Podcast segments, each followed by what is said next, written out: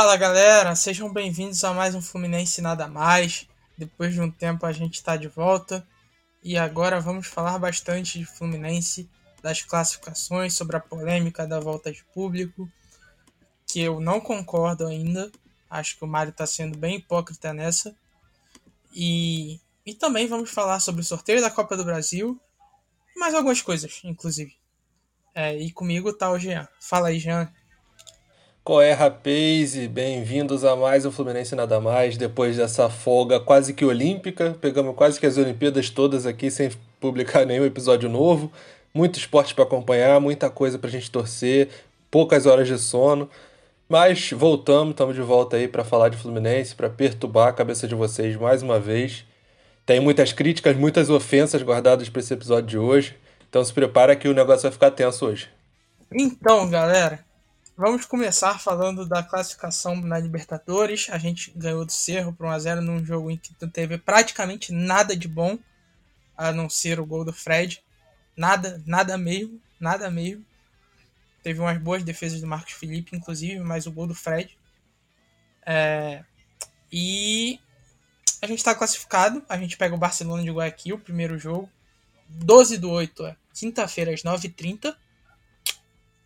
E também a volta será no dia 19, às 9h30 também, da noite.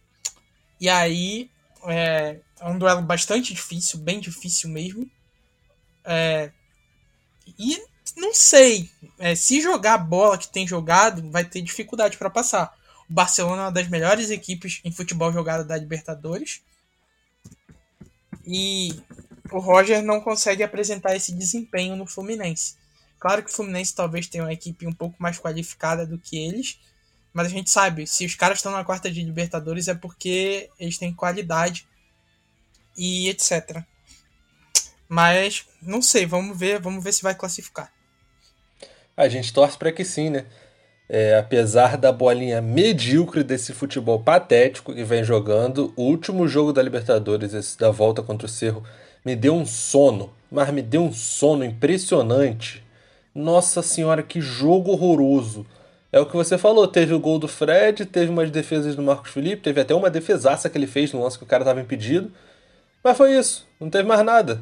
Foi uma tristeza, uma grande tristeza essa, volta das oitavas. Não que a ida tenha sido lá muito grandes coisas, mas a volta, nossa senhora.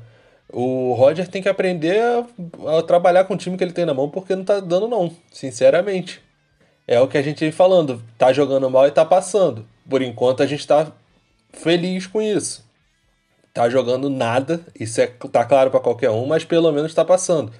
É melhor do que jogar pra caraca, como jogava com o Diniz, por exemplo, que não ganhava um jogo. Jogava muita bola, pressionava, metia 50 bolas na trave e não ganhava um jogo tá jogando mal e tá ganhando. Mas também isso não é um, um ponto positivo. Tá ganhando, beleza, mas o futebol que vem praticando é ridículo. E qualquer coisinha diferente é um nó tático, um desespero para cima do Roger, que fica complicado. A gente tá meio que passando aos trancos e barrancos, contando mais com a sorte, com o talento individual dos jogadores do que com o treinamento da equipe em si. É, rapaz, complicado mesmo. A gente vai ter que jogar muita bola para passar do Barcelona, muita bola mesmo. E aí vamos ver. É, vamos ver o que, que nos espera. Vai ser um jogo muito difícil, muito difícil mesmo. Se eu não me engano, o Barcelona passou no, no grupo do Santos. E passou em primeiro, se eu não me engano. Era Santos, Boca e Barcelona. O Barcelona passou em primeiro, com futebol muito bem jogado, muito bem jogado mesmo. E aí, conseguiu eliminar o Bom Vélez também nas quartas, nas oitavas de final, e agora a gente pega eles. É, eu acho que dá para passar, mas o Fluminense passa longe de ser favorito nessa questão. Acho que até o Barcelona é, tem mais chance de classificação que o Fluminense, embora o Fluminense tenha mais qualidade, e a gente tem o Roger, que é um grande impeditivo, mas é, eu tô, tô confiante sim. Eu tô olhando para frente nessa Libertadores, eu acho que a gente não vai parar por aqui. É, para passar dá com certeza. É aquilo, faltam cinco. Isso aí é, é a meta que a gente tá olhando lá na frente. É, o time do Fluminense é um bom time. Diferente do que muitos falam por aí, não é um elenco fraco, não é um time fraco. O time do Fluminense ainda já era bom do ano passado. Esse ano ainda teve é, reforços que melhoraram bastante o, time. Os próprios jogadores que já estavam no elenco que cresceram de produtividade. Então, assim, o Fluminense tem time para ser campeão dessa Libertadores. Isso é fato. Até porque são dois jogos em cada fase aí, são duas noites que você precisa estar tá bem. Você pode jogar o resto do ano muito mal. Se você estiver muito bem naquelas duas noites, você vai passar e vai até o final e vai ser campeão. E o Fluminense tem plena chance de ser campeão da Libertadores. Eu acho que a gente tem sim boas chances de classificar. Agora, é o que a gente vem falando. Se o senhor inimigo do talento continuar fazendo o que ele vem fazendo, a gente vai sofrer muito. Ainda mais agora com essa contusão do Caio Paulista, né? Que vinha sendo um jogador essencial para o time. E a gente percebeu nos últimos jogos a falta que o time sentiu dele. Exatamente, eu inclusive achava que a gente não ia passar do Criciúma. É, eu tava preocupado com o jogo de volta, mas a gente conseguiu passar. E agora é, o Luiz Henrique fez um bom jogo contra o Criciúma e tudo mais, apesar de ter ido muito mal na ida.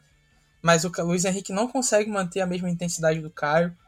É, o Caio é um jogador imprescindível, talvez o jogador, talvez seja, talvez não, é o jogador mais importante desse Fluminense.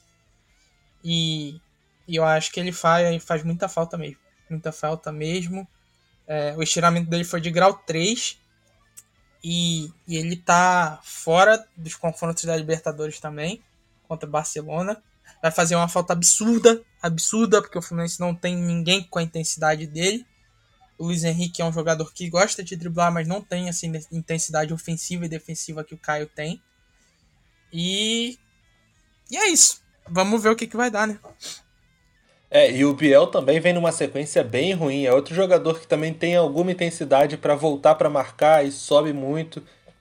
Ele vem numa sequência horrorosa, perdendo gol feito, é, errando passe simples. Tá fominha também, fominha, absurdamente fominha. Esse é um problema que a gente vê nos jogadores, praticamente todos que sobem da base, né? Eles pegam a bola e tem uma dificuldade absurda de olhar e dar um passe, de fazer uma jogada mais simples. Eles sempre querem tentar um drible a mais, carregar um pouco mais a bola. Acabam matando contra-ataque, acabam acabando com chances de gol, perdendo bola e dando contra-ataque para o adversário. Isso é um, um, defeito que os jogadores que vêm também vêm jogados meio na fogueira, né? Eles deviam ter uma, uma subida um pouco mais tranquila é, acostumar com o jogo e não o cara já chegar sendo jogado no, no brasileiro valendo coisa numa Libertadores. É, também é um defeito né, dessa transição da base para o profissional. Mas eles vêm. E o Biel, que eu, como eu estava falando, vem apanhando bastante da bola nos últimos jogos. Ele é um bom jogador, tem uma dificuldadezinha na finalização, isso aí é claro. Mas ele é um bom jogador, ele ajuda bastante na marcação e vem sofrendo, tem feito umas partidas ruins. É, o rendimento do Biel caiu muito de produção. É, o Luiz Henrique não consegue ter essa constância. E aí isso faz com que é, a gente tivesse que ter contratações durante a Libertadores. Mas aí cai na conta da incompetência do senhor Paulo Angione, um incapaz nato, um horrível, um dos piores gerentes de futebol que eu já vi na minha vida, retrógrado, que não consegue fazer contratações para jogar uma Copa Libertadores. Ele não conseguiu fechar com John Arias, encaminhou a, a classificação com o meia do Santa Fé, meio atacante do Santa Fé, mas não conseguiu fechar a contratação. E agora a contratação corre riscos, sendo que o prazo se encerra hoje.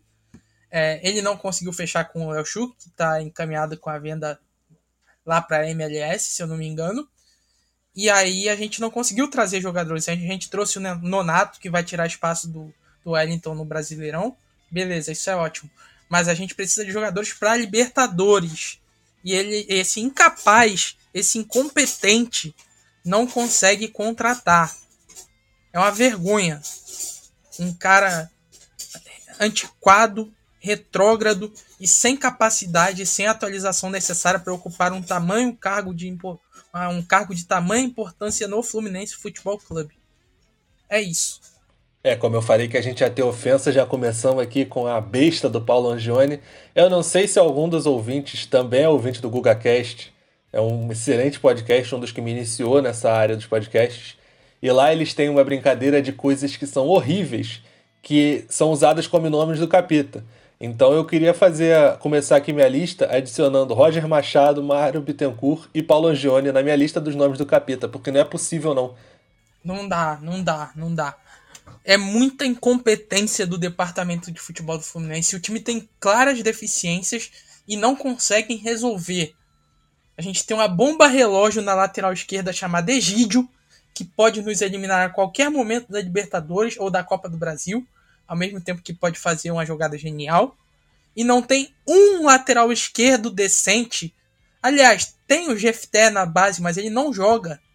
Ele não joga simplesmente por causa de, do incompetente, do inadmissível Roger Machado, que não consegue dar uma oportunidade para o garoto jogar. É o inimigo do talento, né? É o inimigo do talento, inimigo do bom futebol, é, amigo da panela. É, e aí a gente tem que ser obrigado a aturar Nenê por mais é, 80 minutos por jogo. É, e aí Casares jogando 30 minutos por jogo, 20, 15 minutos por jogo, Ganso jogando 15 minutos por jogo. E, e aí não consegue ter um meia decente, não consegue ter um, um, um meio intenso, não consegue ter um, um ponta intenso que seja titular e reserva para ir e voltar. É, é, complicado, sabe? A gente não, não, não tem uma, uma gestão de futebol competente. Isso é um milagre. O Fluminense tá, já bateu a premiação é, projetada. Isso é um milagre. Graças a Deus o Fluminense está nas quartas. Apesar do Roger, ele tem méritos na gestão de grupo? ter tem. Mas ele não, não é um bom treinador. Ele passa longe disso. Ele consegue os bons resultados. Mas ele é aquilo. É, é aquele treinador que você tem a impressão de que o seu time não vai conseguir passar das quartas de final de nenhuma competição que disputar. E eu não sei se o panorama vai ser esse no Fluminense. Porque vai ser meio de tabela no Brasileirão. E aí eu não sei onde a gente vai chegar. Talvez a gente já tenha chegado no nosso máximo. E a gente vai ver Claro que eu vou torcer para continuar, para chegar, para ganhar do Flamengo na semi, para ganhar da final em um jogo, mas a gente sabe que o Roger Machado não é um cara capaz de tirar mais desse time. E isso me revolta. Na verdade, ele acaba tirando menos do que poderia, né? A gente vê. Cara, ele não consegue dar sequência a um jogador. Ele pega esses caras que ele bota 10 minutos por jogo, ele acha que esses caras vão ter sequência como? Jogador de futebol precisa de sequência para jogar bola. Não é aquilo dele vai entrar uma vez a cada duas semanas, jogar 10 minutos e acabar com o jogo. O cara precisa de sequência com o grupo, ele precisa de ritmo de jogo. Não é assim que funciona. Parece que ele não entende isso. Ele foi jogador profissional, ele já é técnico há uns bons anos e ele não entende. O cara, ele pega, deixa o Nenê jogar todos os jogos até os 80, faltando 10 minutos para acabar o jogo ele tira o Nenê. Quando o Nenê não aguenta nem mais subir o meião, ele vai e tira o Nenê. Exatamente. Aí ele bota um meia no jogo, outro meia no outro, e não tem sequência. Os caras jogam 10 minutos, acabou o jogo, é o tempo ali de. Geralmente é, vão ou correr atrás de, de volante dos caras para marcar, porque a gente está ganhando, e ele bota meio que de, de volante ali para povoar o meio e atrapalhar o ataque dos caras, ou para tentar fazer milagre, para jogar lá na, dentro da área e tentar chutar uma bola pro gol, dar uma cabeçada, um, um gol cagado. Ele não tem, os caras não têm a tranquilidade de jogar um jogo jogando na posição deles. Quando tem, são 10 minutos, então é complicado. Não tem como, fica muito difícil. É bizarro. É, Acho que um dos únicos acertos do Roger foi é, colocar o Samuel Xavier de titular, dar moral pro Gabriel Teixeira, mas aí ele não. Ele segue insistindo com o Luca como primeira opção do banco, voltou a insistir, não consegue colocar o Matheus Martins. E isso tá prejudicando bastante o Fluminense, porque o Luca não é um jogador de futebol. O Luca é o pior jogador de futebol da história. Ele segue tendo moral no Fluminense. Lucas seria reserva no Ibis, tá? Só para ficar claro aqui. E aí a gente tem também é, o Nino, que talvez volte, é um reforço importante para o jogo contra o Barcelona. Importantíssimo, aliás, apesar do Manuel ter feito um papel decente é, no tempo que o Nino teve nas Olimpíadas. O Nino é titular absoluto, é um dos melhores zagueiros do Brasil, se não o melhor na atualidade. E, e, vai fazer, vai ajudar muito, muito o Fluminense, vai ajudar muito, vai fazer muita diferença. E E contra o Barcelona a gente provavelmente vai ter o nosso time quase completo, sentindo muito, muita saudade e falta do Caio Paulista. É, o Manuel nesses jogos ele não comprometeu, ele fez bem o papel ali, mas ele não me passa a menor segurança. A bola no pé dele parece batata quente, ele não tem um domínio, a bola sobra, ele fica ali meio desesperado, a bola quica muito, sei lá, eu, eu ele não me passa a menor segurança.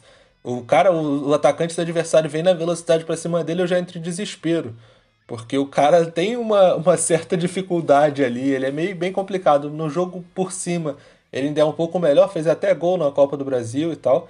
Mas, sei lá, ele não me passa a menor segurança. Acho que com a volta do Nino eu vou sentir um pouquinho mais tranquilo para essa quarta de final da Libertadores aí.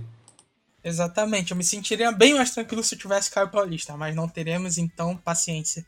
Inclusive, falando de Copa do Brasil, a gente teve nesse tempinho aí também os jogos das oitavas contra o Criciúma.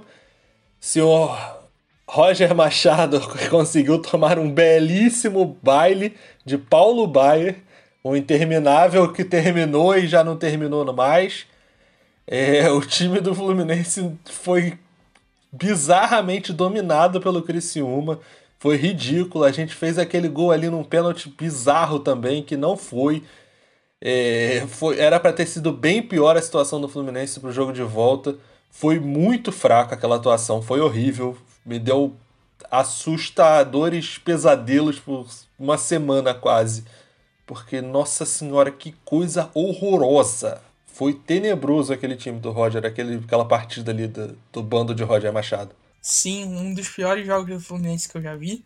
A gente contou com a ajuda da arbitragem nesse jogo, inclusive. Foi um, um pênalti bizarro. E fez muita diferença, deu uma tranquilidade maior pro Fluminense buscar o resultado no Rio de Janeiro, meteu 3 a 0 aqui, que foi fácil até. É, não precisou fazer muito esforço, não precisou jogar muita bola por causa da qualidade técnica, que é muito superior, mas foi bem fácil a partir do segundo tempo. Fez o primeiro gol e no segundo tempo, em 15 minutos, matou o jogo. Coisa que poderia ter feito já na primeira partida se não tivéssemos incompetente de Roger Machado no, no comando. Mas, de qualquer jeito, a gente teve o sorteio agora. A gente vai pegar o Clube Atlético Mineiro em dois jogos. O primeiro jogo é aqui, o segundo jogo é lá, no Mineirão ou na, no Independência, não sei onde vai ser, muito provavelmente no Mineirão. E é um confronto que o Galo é favorito, obviamente, mas o Galo joga um futebol muito abaixo do que pode, assim, acima é, do que pode jogar, assim como o Fluminense. O Cuca é um treinador ultrapassado também, mas que é, tem um, um time espetacular nas mãos. É, ao lado do Flamengo é o melhor time do Brasil, sem dúvidas nenhuma, em qualidade técnica. O Hulk tá, tá num momento especial. E o Hulk contra Egídio me causa pesadelos, inclusive. Mas é, eu acho que, que dá sim, dá, principalmente porque no jogo de volta é data FIFA e o Galo vai jogar desfalcado do, de alguns jogadores deles, muito provavelmente Vargas, é, Vargas, o, talvez o Zaratio, muito provavelmente também. E, e, e aí, o, o, zagueiro paraguaio também, se eu não me engano. É, e aí a gente vai ver o que, que dá, né? Talvez dê a classificação, mas vamos para cima do Galo. Eu tô, acho que dá para passar também. É, eu acredito que em dois jogos contra esses jogos mais contra esses times mais qualificados é, talvez seja um pouco mais difícil do que normalmente é porque o pro Fluminense, o Fluminense eu vejo times qualificados como Flamengo e Galo e eu preferia muito mais pegar eles em um jogo só do que em dois porque em dois jogos a chance do Roger Machado fazer merda é maior e a capacidade técnica deles pode fazer a diferença num jogo desses. Então vamos ver vai ser difícil né mas já que chegamos até aqui, vamos acreditar. Tô acreditando, tô torcendo, mas ao mesmo tempo tô ressabiado, pois meu treinador é Roger Machado. Até rimou. Pois é, é a gente fica preocupado, né? É, jogo contra time grande, um bom elenco, um bom time, apesar do treinador também, como a gente. Mas o que me deixa um pouco mais esperançoso é que esse Fluminense tem mostrado que sabe jogar jogo grande, né? Os jogos mais complicados, eles não têm sentido Não tem sido como a gente via alguns anos atrás aí, que pegava um jogo grande, dava aquela bambeada. O Fluminense não está sentindo jogo grande. Ah, não sei o que, jogo contra o River, na Libertadores, fomos lá, ganhamos dos caras, apesar de eles estarem um pouco no, numa situação ruim, mas dominamos os caras. É, pegamos o coisa ruim aí no brasileiro, ganhamos deles. Então, assim, o Fluminense não está sentindo é, jogo grande. O Fluminense vai para cima deles do mesmo jeito. Eu tenho esperança aí, apesar de Egídio marcando o Hulk. O Hulk é um jogador. Meu Deus do céu, meu Deus do céu. E ele vem sido abraçado pela arbitragem, né? Porque ele pode bater em qualquer um, ele joga os outros longe, ele chuta, ele empurra e não é nada, mas se encosta nele é falta. Essa é uma, uma coisa que me irrita muito, que um cara daquele tamanho, qualquer toquezinho ele cai, mas ele pode jogar os outros longe e tá tranquilo. E só um último comentário aqui, você chamou o Clube Atlético Mineiro de Galo. O Galo, para mim, o único Galo é o Campo Grande Atlético Clube, o Galo da Zona Oeste. O único galo possível, esses outros rapazes aí é Clube Atlético Mineiro, eu não quero nenhum tipo de intimidade com esse tipo de gente. Boa, já diria o rei Fabrício. Né? Galo para você que é íntimo, para mim é Atlético Mineiro. Jamais esqueceremos. Mas, vamos lá. É, a gente tem os dois duelos contra o Atlético Mineiro e, e vamos seguir em frente na Copa do Brasil e na Libertadores, se João de Deus quiser. E além disso, a gente vai voltar no assunto das contratações, né? Que a gente teve a contratação do Donato, que vai servir para tirar o Wellington barriga de cadela do banco. É, a gente também vai, ao menos no Brasileirão, mas é uma incompetência enorme trazer um jogador que não pode jogar Libertadores. É absurdo, tá ligado? E coisas que o Fluminense é capaz. E a, complica a contratação do, do John Arias se complicou absurdamente. É, era uma contratação que estava encaminhada. O Fluminense ainda vai fazer uma contraproposta, de acordo com o Vitor Lessa, que é um jornalista que cobre o Fluminense na Rádio Globo. E aí a gente vai ver o que, que vai dar, né? É, infelizmente a expectativa é não contratar ninguém para a disputa da Libertadores e da, da Copa do Brasil. E, e é complicado, complicado demais. Infelizmente a gente tá refém do Wellington nessa. É, pois é. Esse assunto das contratações eu não gosto nem de falar que me deixa triste. Porque é uma incompetência tão grande que é inacreditável para um clube profissional, um clube centenário, os caras não conseguem fazer uma contratação para a Libertadores, a competição mais importante do ano. É, realmente é um negócio de um despreparo de outro nível. Fora, Johnny! Fora! Fora! Ninguém te aguenta mais, seu velho decrépito! Ninguém! Fora, Paulo Johnny! Aproveitando que a gente já está no clima das ofensas aqui, vamos falar sobre o senhor Mário Bittencourt e o pedido para 10% de público no jogo da Libertadores? Exato, o hipócrita do Mário Bittencourt. Um grande de um. É, eu tenho até medo de falar porque vai que ele me processa. Mas eu vou, talvez até censure as ofensas que eu vou colocar nesse podcast aqui, porque tá complicado, cara. Não tem como. Sério, a gente defendeu muito tempo. Ele vinha fazendo um bom trato durante a pandemia. É, e aí chega nesse momento e ele me faz uma palhaçada dessa. Fica muito difícil, cara. Não tem como defender um negócio desse, não. É, é uma putaria sem nível. É, rapaz. E é. Tipo, o Mário Bittencourt tem feito um, um ótimo trabalho durante a pandemia é, com relação às finanças do clube, com relação à responsabilidade social e etc., aos cuidados com a pandemia. Mas aí ele me vem é, com essa de evento teste durante a pandemia. É, beleza, a gente sabe que o co-irmão da Gávea lá é, já colocou torcida no estádio, tá levando vantagem e etc.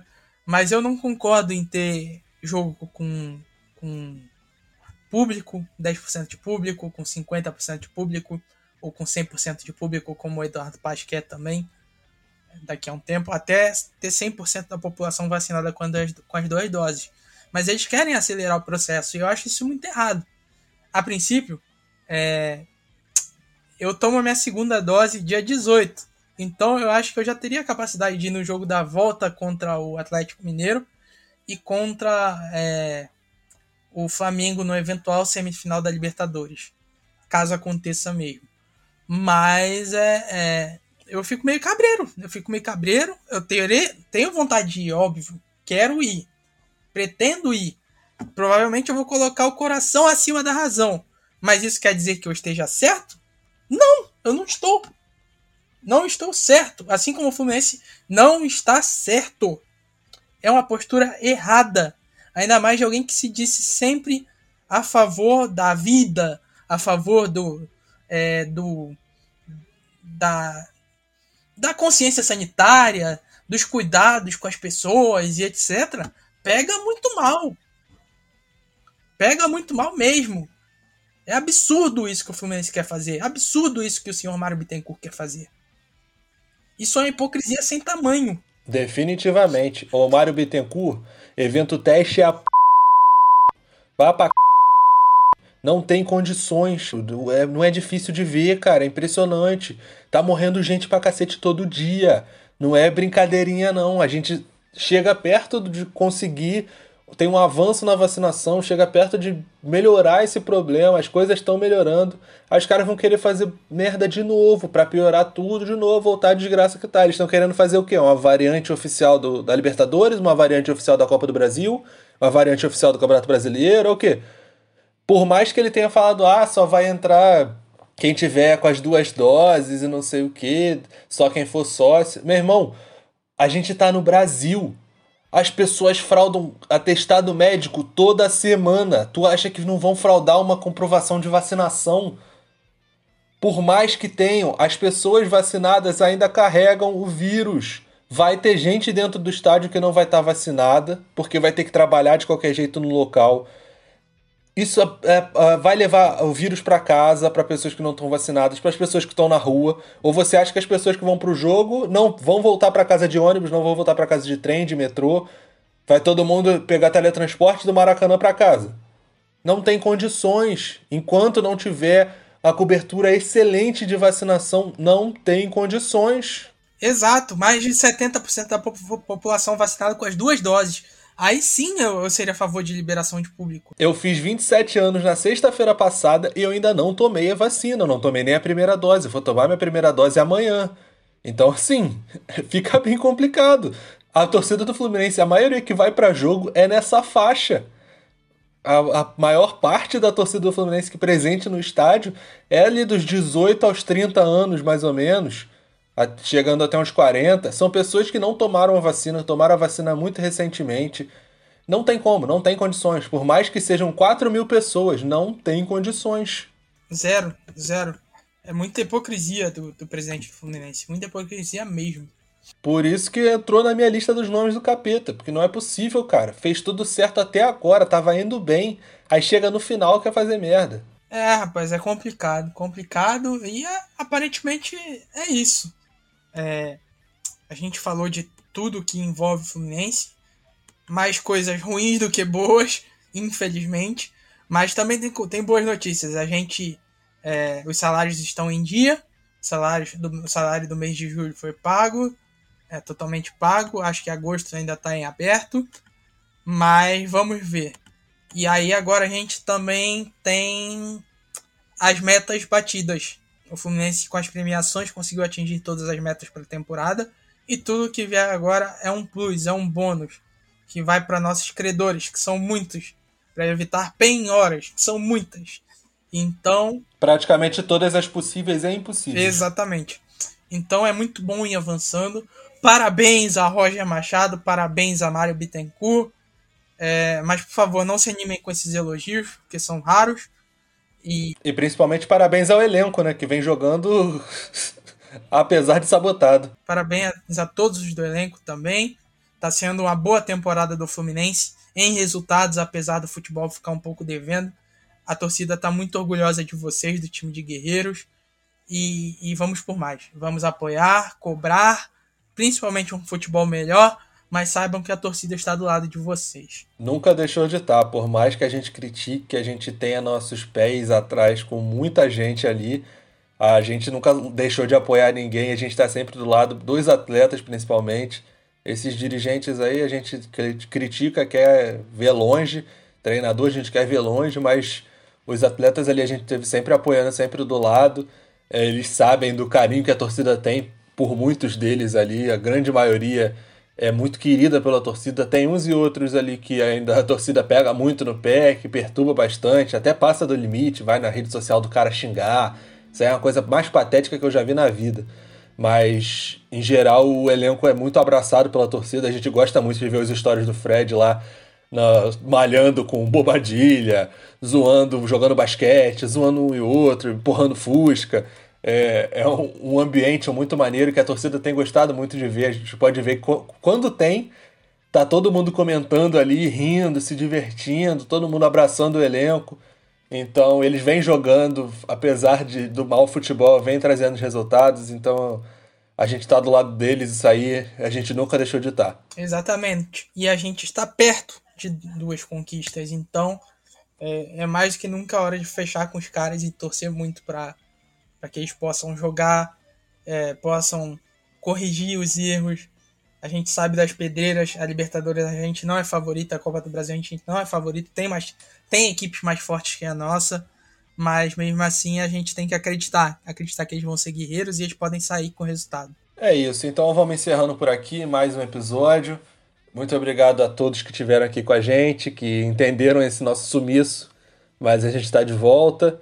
Podem esperar muita perturbação. Infelizmente, é, clima olímpico, né, meus compadres? Clima olímpico, a gente tem que dar prioridade aos nossos atletas da seleção brasileira de vôlei, de, de judô e tudo mais. Tem que ficar orgulhoso com a Rebeca. Até, mas acho que as Olimpíadas é, são um evento especial e que valeu a pena a gente dar uma pequena sumida, mas em breve a gente tá.